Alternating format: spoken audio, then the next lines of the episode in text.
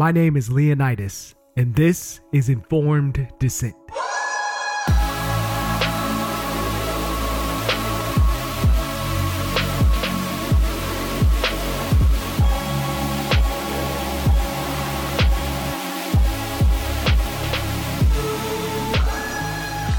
is up, guys? Welcome to episode 43 of Informed Dissent, the podcast where we push back against the culture of groupthink and challenge the narrative. I hope you're doing well.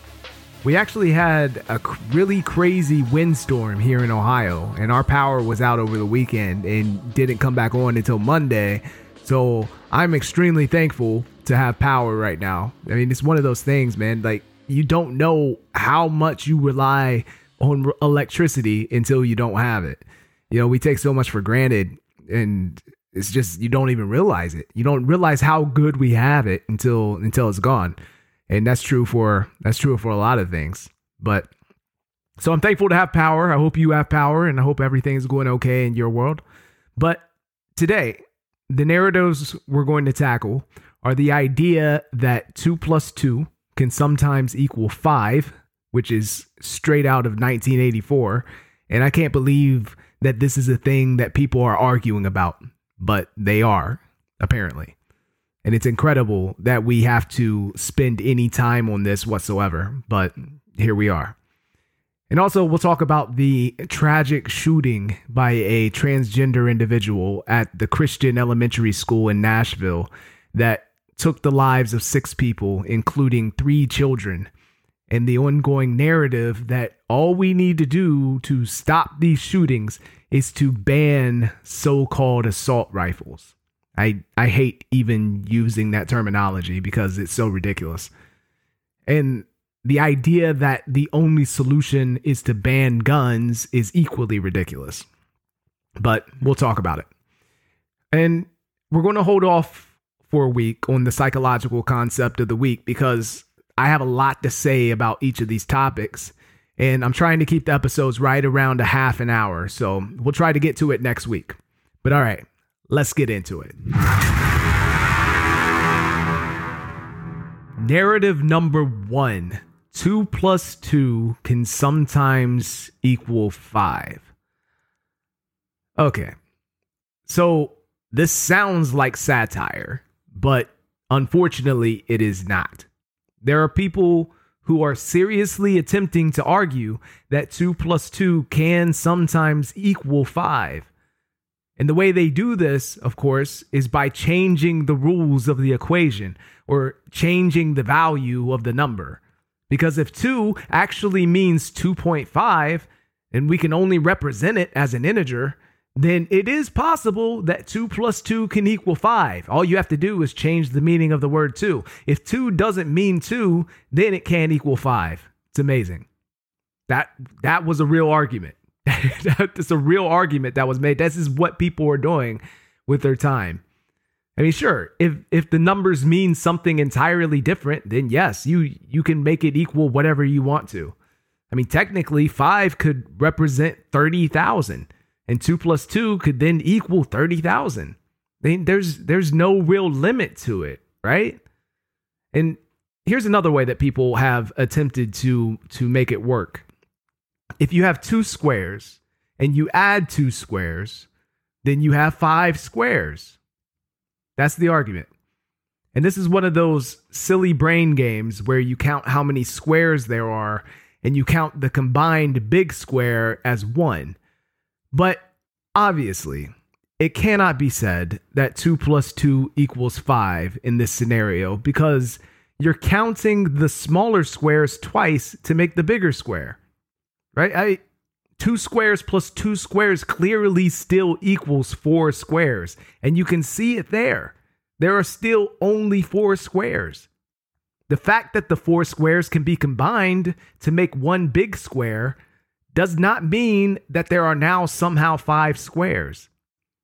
And this could be most clearly illustrated by using real-world objects like boxes.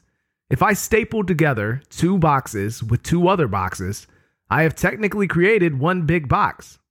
But there are still only 4 boxes. I do not somehow magically have 5 boxes. and pretending that the four boxes combined is an additional box is obviously ridiculous. It's obviously ridiculous. So the only way to make it make sense is if we change the meaning of the word box and change the meaning of the numbers themselves. That's the only way to get it to fit. You have to distort reality. See, this is the goal of these kind of antics, right? Distort reality and make it so anything can be true and anything can be rationalized. I've likened it to saying that unicorns exist because there are narwhals. It's a game of technicalities and shifting definitions. Narwhals can technically be considered unicorns because they do have a single horn and they're actually nicknamed unicorns of the sea. But that isn't the definition of the word unicorn. And it isn't what people mean when they say unicorns don't exist. They're not talking about narwhals, right? So the only way you can justify the phrase unicorns exist is if you change the definition of the word unicorn to mean any animal with a single horn instead of a magical horse with a horn on its forehead. 2 + 2 = 5 if you just change the definition of 2 and plus and equals and 5. Change the definition of the words and reality can be whatever you want it to be. It's very convenient.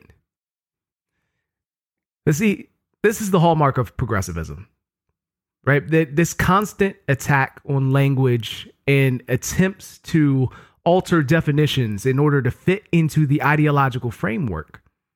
Redefined racism to justify the idea that black people can't be racist.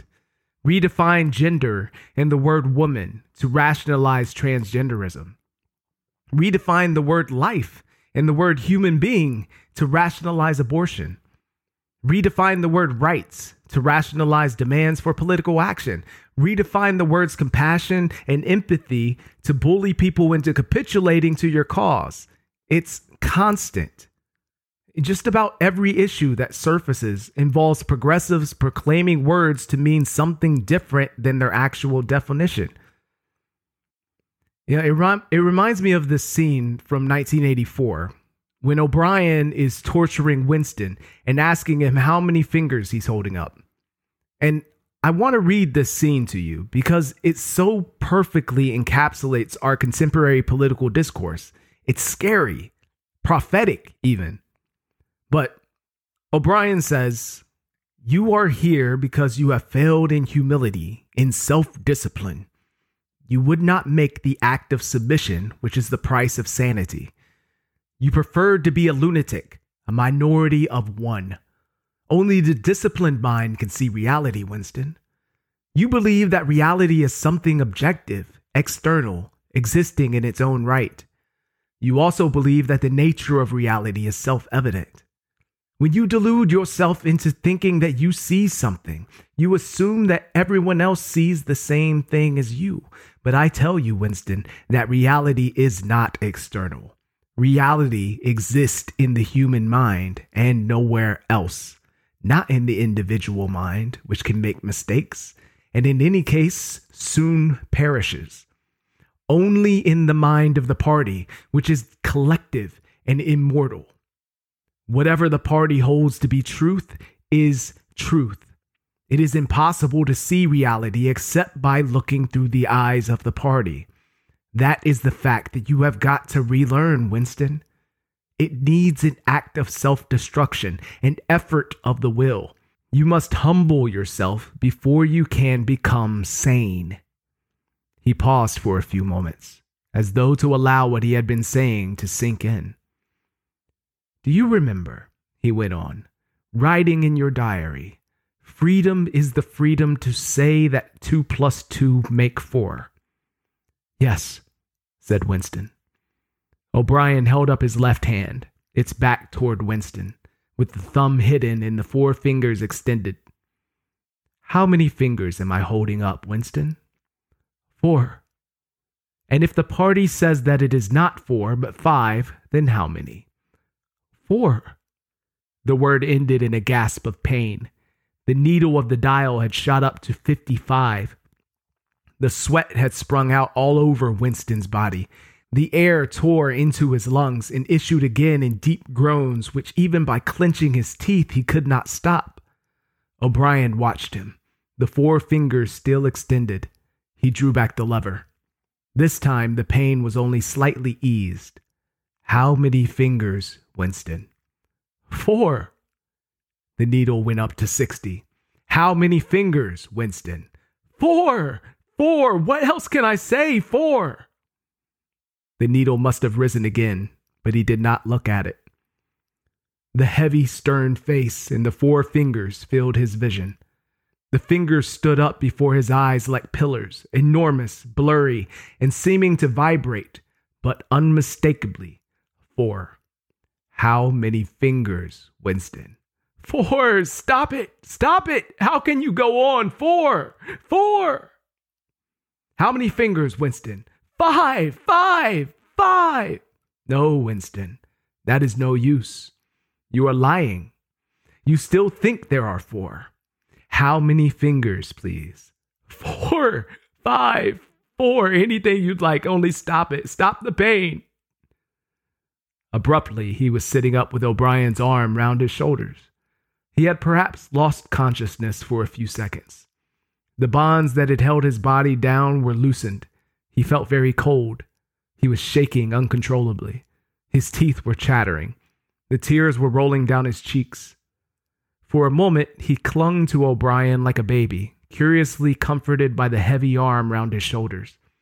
He had the feeling that O'Brien was his protector, that the pain was something that came from the outside, from some other source, and that it was O'Brien who would save him from it.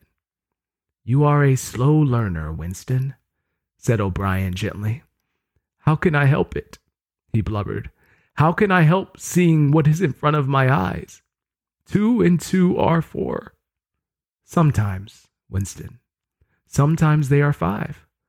Sometimes they are 3. Sometimes they are all of them at once. You must try harder. It is not easy to become sane." See, this is exactly what we're dealing with in our society.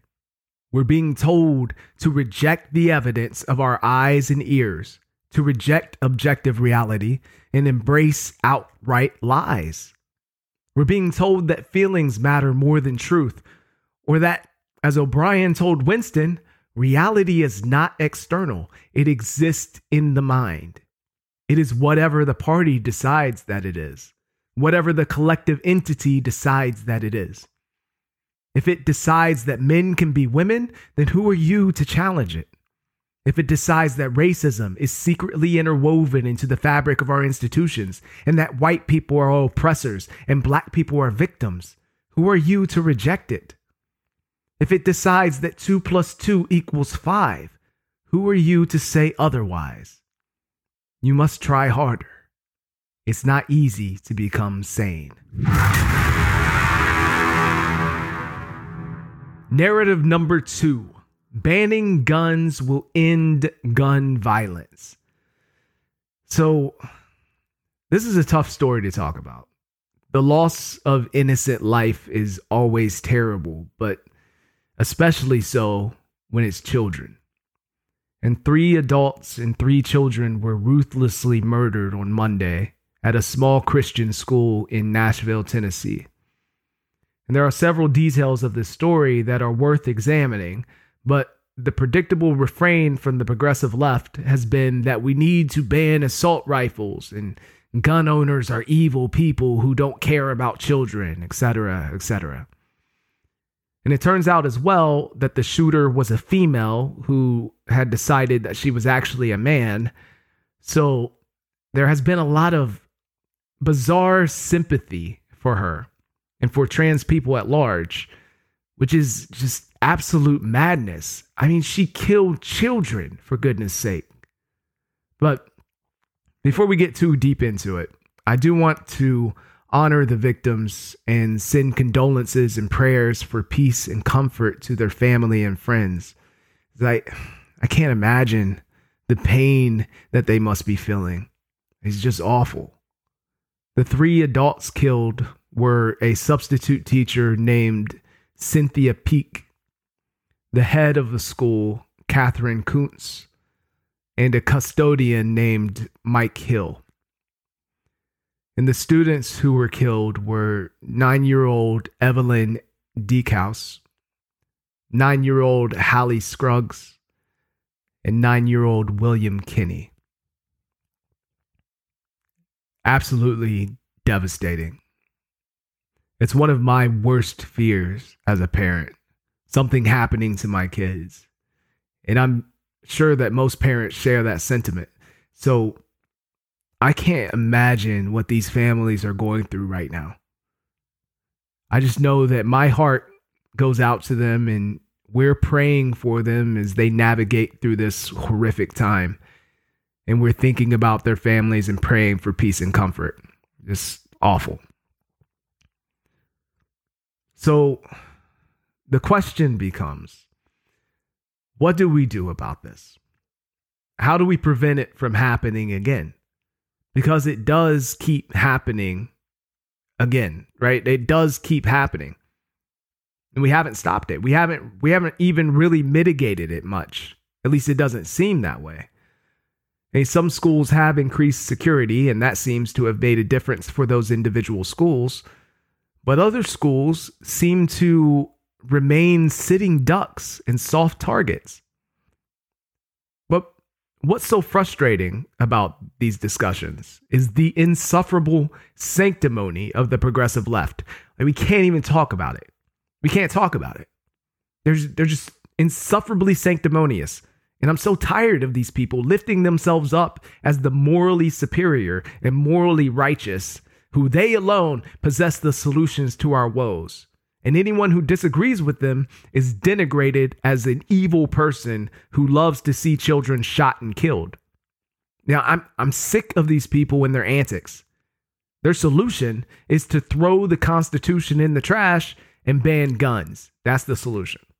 We need more laws to ban guns and punish law-abiding gun owners. No other solution will be considered or even allowed to be discussed.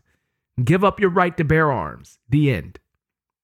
And you know, this is a little bit of an aside, but we keep hearing the statistic that there have been 130 mass shootings this year so far, which is defined as 4 or more people being shot in a single incident, which doesn't mean deaths, it just means shot, which is still awful, don't get me wrong.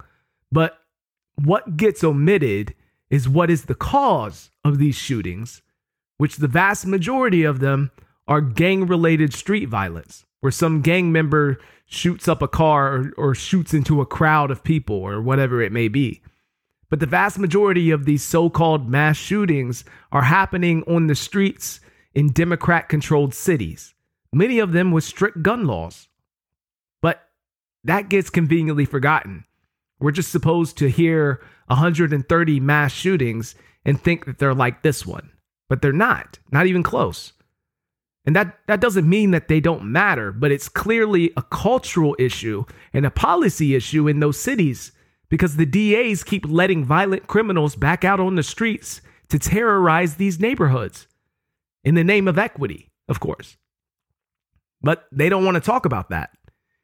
They don't really care about the dead victims of these shooters. They don't really care even about the children who are killed in street violence.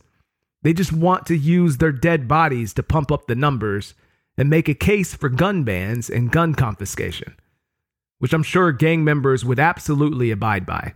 And they already do a great job at following current laws, right?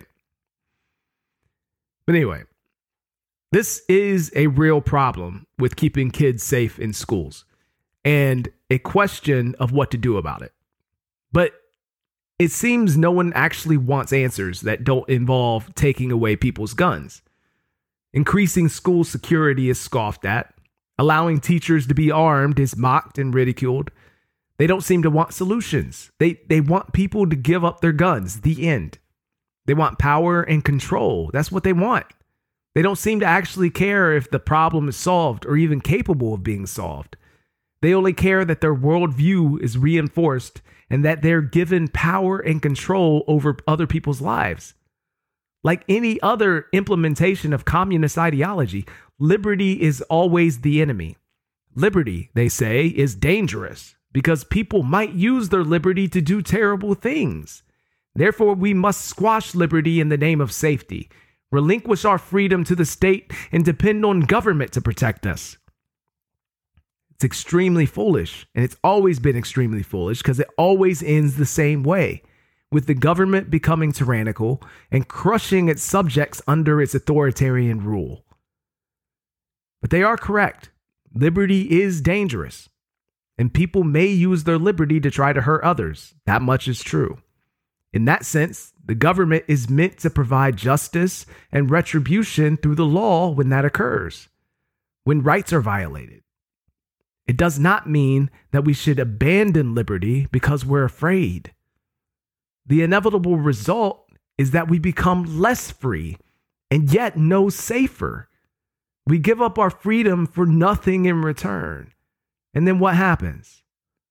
We're told that we must give up even more freedom to become even safer. And so we do, perpetually sacrificing our freedom in the name of safety, never realizing that we're enslaving ourselves to the government. And look at all the gun laws already on the books. And yet they tell us it's not enough. We haven't given up enough of our freedom, apparently. We must give up more. Why haven't any of those gun laws we already have made us safer?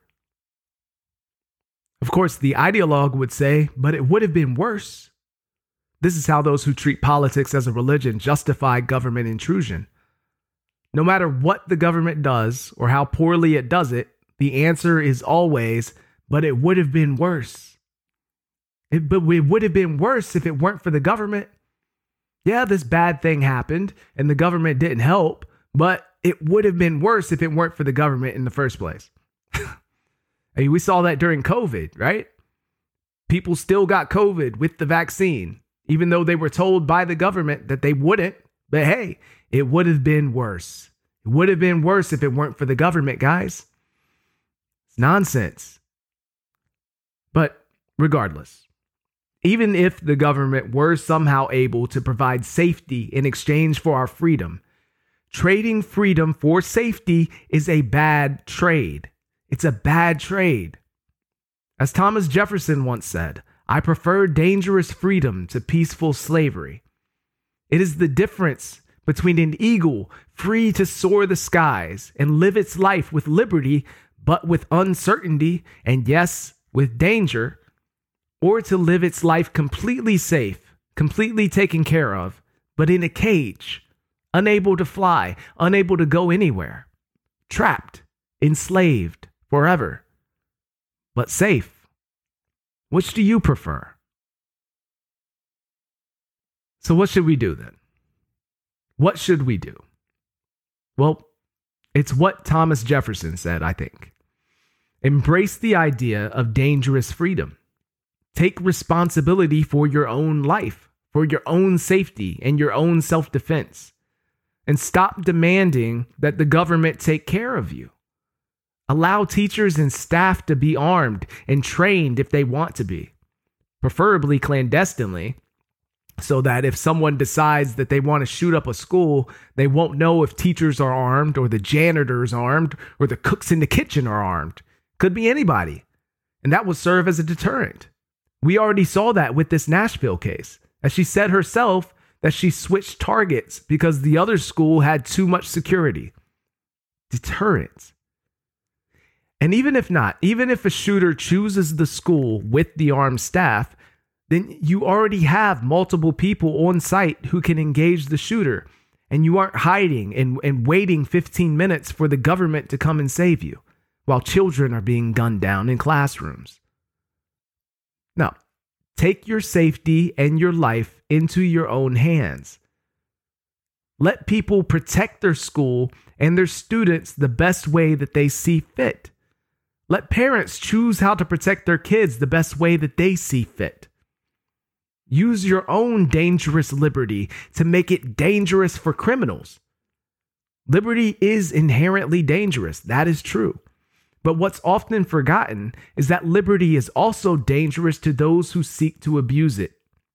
Attacking helpless, dependent slaves is far less dangerous than attacking free men who hold responsibility for their own protection.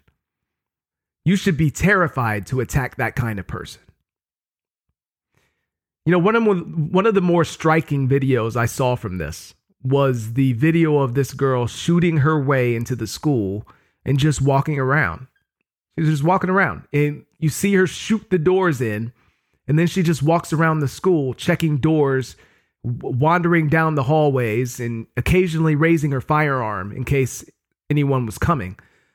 And it's incredible. I mean, she just casually walks around the school with the alarms blaring, and she meets zero resistance. There's no resistance whatsoever until the police show up 15 minutes later and kill her. And of course, it's easy to look at these things in hindsight and say, well, why didn't this happen differently? But it just seems crazy that she was able to get in so easily and then walk around without any urgency or need to defend herself at all. It seems that even a single armed guard would have made a world of difference here, let alone an armed staff. I mean, can you imagine if multiple teachers were carrying when this happened? I mean, she could have been met with bullets from anywhere, and it would have been instant, not 15 minutes after the fact. And perhaps lives could have been saved, especially the lives of children. I mean, it's difficult to speculate about what could have or would have happened, obviously, but looking at the footage, you have to wonder what might have been the result if she was not permitted to just freely roam the halls without any armed resistance. And again, it cannot be ignored that she intentionally chose this school because it was a softer target and had less security measures. That alone should be enough to tell us about the efficacy of security. Harden schools. Make them difficult for outsiders to penetrate, and make them difficult to deal with if penetrated. It should not go unnoticed that schools in the most dangerous areas in our country don't usually have problems with gun violence, even though their neighborhoods are riddled with it. Why? Because those schools make it difficult to sneak in firearms. That seems to be the most logical conclusion, right? Metal detectors and resource officers make it hard to get guns into the school. And if a gun does get into the school, people are there to neutralize the threat. Increasing school safety seems to be directly related to fortifying schools and increasing security, so these things are deterred or vanquished quickly if they do happen. So why not harden schools? Why not provide more security? Listen, our children are the most important thing in this world. They are. And we should do everything we can to protect them. Absolutely. But what gets lost on gun activists is that taking away guns, banning guns, is not going to make our children safer. It's not going to make our country safer. All we're doing is sacrificing our liberty, making ourselves even more dependent on the government, and then hoping for the best. So, another interesting thing about this shooting, the reaction to it anyway, is the response of people when they found out that this person was transgender. This was a female who believed that she was a man who carried out this attack. And the response has been to empathize with the shooter and to blame Christians because it was a Christian school, and to blame the government of Tennessee for passing so-called anti-trans legislation, which the legislation they're referring to just codifies the word sex as being determined by anatomy and genetics existing at the time of birth, and also legislation against children receiving so-called gender-affirming care, which, of course, is mutilation and putting kids on hormones, which is insane. And anybody should oppose that. But, you know, here we are. Also involves legislation prohibiting exposing children to adult entertainment like female impersonators, otherwise known as drag queens, by saying it can't be on public property and must be limited to age-restricted venues. So, I mean, that doesn't seem like hateful legislation. I mean, you're just saying you're protecting kids. I mean, it's not saying adults can't do this stuff. It's aimed at kids and saying that they can't make permanent decisions or they can't be exposed to sexual entertainment. I mean, it's common sense stuff. But the response to this is that because of this kind of legislation and because Christians do not support transgenderism or the idea that men can be women and vice versa, then it's understandable why this girl who thought she was a boy would be so enraged to go murder elementary school kids. I mean, Libs of TikTok does a great job at documenting these insane people. I mean, listen to this one. I wonder if the parents of the victims of the Nashville shooting today would still have their children if these trans bills in Tennessee were never a thing. I'm not a parent, but if I were, I'd be real, real mad at the government. I'd be real, real mad at the government. And we need gun control now.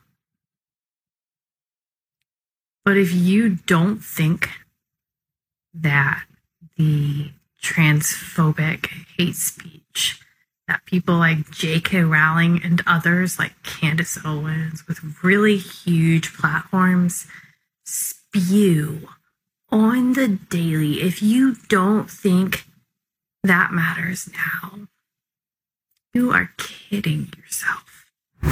So about the tragic school shooting that happened today at a private Christian school in Tennessee, the shooter was born a biological female, and they went by he, him on their LinkedIn. So they're painting the narrative that, you know, they're trying to blame transgender people, you know, the whole thing. But every other school shooting that's happened in the last, I don't know, decade have been white men, and many of them identify as Christian. So let's not go there. But I do want to say that expect more of this kind of chaos and destruction when you bring fascism into this country. The more you don't love people, the more you shame people, the more you treat people like they're untouchable in society, what do you expect people to do? Of course, the shadow inside of them is going to be so angry and retaliate and revenge. That's what happens when you decide to try to control people through legislation. You try to harm people through legislation. It's like the world needs a lot more love, not more hate. The world needs a lot more love, not more judgment, not more condemnation. And that is what Jesus tried to say. So if Christians could just stop and realize that this hurts them too, and this is an example. Now their own got shot. Now their own children got killed. Now their own Christian kids got killed. Okay, when are we going to stop the hate? In all forms. Stop the fascism in all forms. Stop voting for politicians that are enacting hateful legislation. The world needs more love. That's what we need. You don't want to address the guns? Then address the love. It's unreal. Just unreal. I mean, the callousness. Just, man, the evil in this country just really bums me out sometimes, you know? It's just people are terrible human beings, and there's no other real way to put it. These ideologies turn people into gargoyles. They become monstrous because they believe that they're justified in treating people this way. They believe that they're fighting Nazis, essentially. So if that's the case, then it doesn't matter what they do. You don't have to treat people like humans if they're not human, right? This statement from the Trans Resistant Network is just incredible. They gave condolences to the families, and then they said that there is a more complex tragedy, and that essentially this person who killed these children was a victim herself of the legislation and anti-trans rhetoric in Tennessee. They say, many transgender people deal with anxiety, depression, thoughts of suicide, and PTSD from the near constant drumbeat of anti-trans hate, lack of acceptance from family members and certain religious institutions, denial of our existence, and calls for detransition and forced conversion. All of these factors contribute to a population that is medically underserved and who often face anti-trans bias while accessing care, leading to significant physical and mental health disparities. Hate has consequences. Hate has consequences. Bow down to the ideology. Pledge fealty to the religion. And maybe we won't shoot you. If you refuse to bow to Nebuchadnezzar's golden statue, then you will be thrown into the fiery furnace. And well, hate has consequences. What do you even say at this point? And there are many other examples of this kind of rhetoric floating around. Yeah, if you would just accept trans people's delusional reality, then maybe this wouldn't have happened. It's your fault, bigots. It's the children's fault. It's the Christians. The Christian children, their fault they got shot because they were bigots. And we are in a real war here. And we're dealing with seriously demonic forces. This girl murdered children. She murdered innocent children, 9-year-olds, 9. I have a 10-year-old, and I can't even begin to imagine. And she murdered them in cold blood. But somehow she's the victim? Are you kidding me? And we're more concerned about her preferred pronouns and whether or not people accepted her for her delusions than the fact that she gunned down 9-year-old children in cold blood without any remorse? What is wrong with you? How can you be so blinded by ideology, by this religion that you've subscribed to, that you're so willing to empathize with a person who murders children? The darkness and the rot in your soul cannot be overstated. If you find yourself making excuses, rationalizing, empathizing with someone who kills children, you've lost yourself. Your humanity is gone. You have no moral standing left if you ever had any to begin with. You may feel like you're standing up for the marginalized, for the people who are oppressed, and that makes you righteous. That makes you virtuous, but it's impossible for anyone to be even remotely righteous and virtuous while defending a child killer. That is the worst of the worst. Because they didn't just murder innocent people. They murdered innocent kids. They spilled the most innocent blood that you can possibly spill. How can you defend them? How can you possibly do that? You've allowed ideological poison to turn you into a monster. And that's what you are, a monster. And I'll tell you, if there's anyone to blame for this shooting other than the shooter herself, who should absolutely bear the responsibility. But if we're going to blame anyone else for their influence, for helping to create an atmosphere that drives such insanity and such hatred and blatant disregard for human life, it is the people who sympathize with criminals who kill kids. It is the people who celebrate degeneracy and debauchery. It is the people who reject objective morality and objective truth. It is the people who promote victim mentality and proclaim that these external forces are oppressing them and are responsible for all of the bad things that happen in their lives. It is the people who dehumanize and devalue human life, especially the unborn, who are the most innocent human life among us. If that's you, if you promote this stuff, you embrace that toxic ideology and you're looking for someone to blame, I suggest you march straight over to the mirror. You know, it should be no surprise that a culture that promotes evil breeds evil. Our society spends all of this time doing everything it can to stomp out the light. Then it has the nerve to wonder why it's so dark.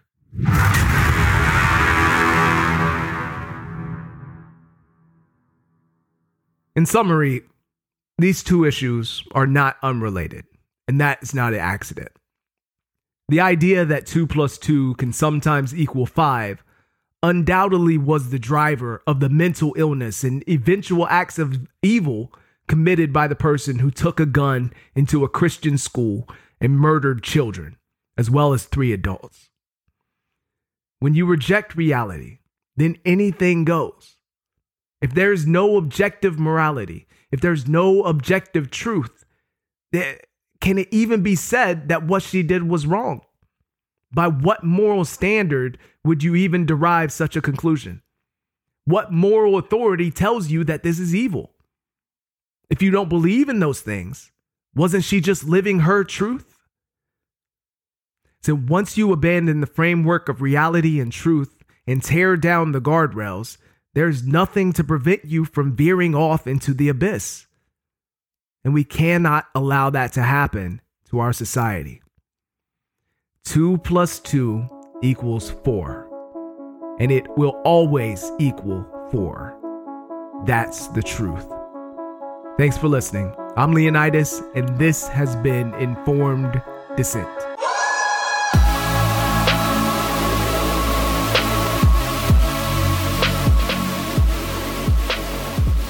Hey guys, make sure you pick up my new book, Raising Victims: The Pernicious Rise of Critical Race Theory. It's available anywhere you get books. Also, be sure to check out my Substack at leonidas.substack.com. And if you'd like to support the podcast and Substack, you can do so at donorbox.org/Leonidas. I really appreciate that. And as always, do your own research, challenge everything, and don't be afraid to stand up for what you believe. We'll see you next week. God bless.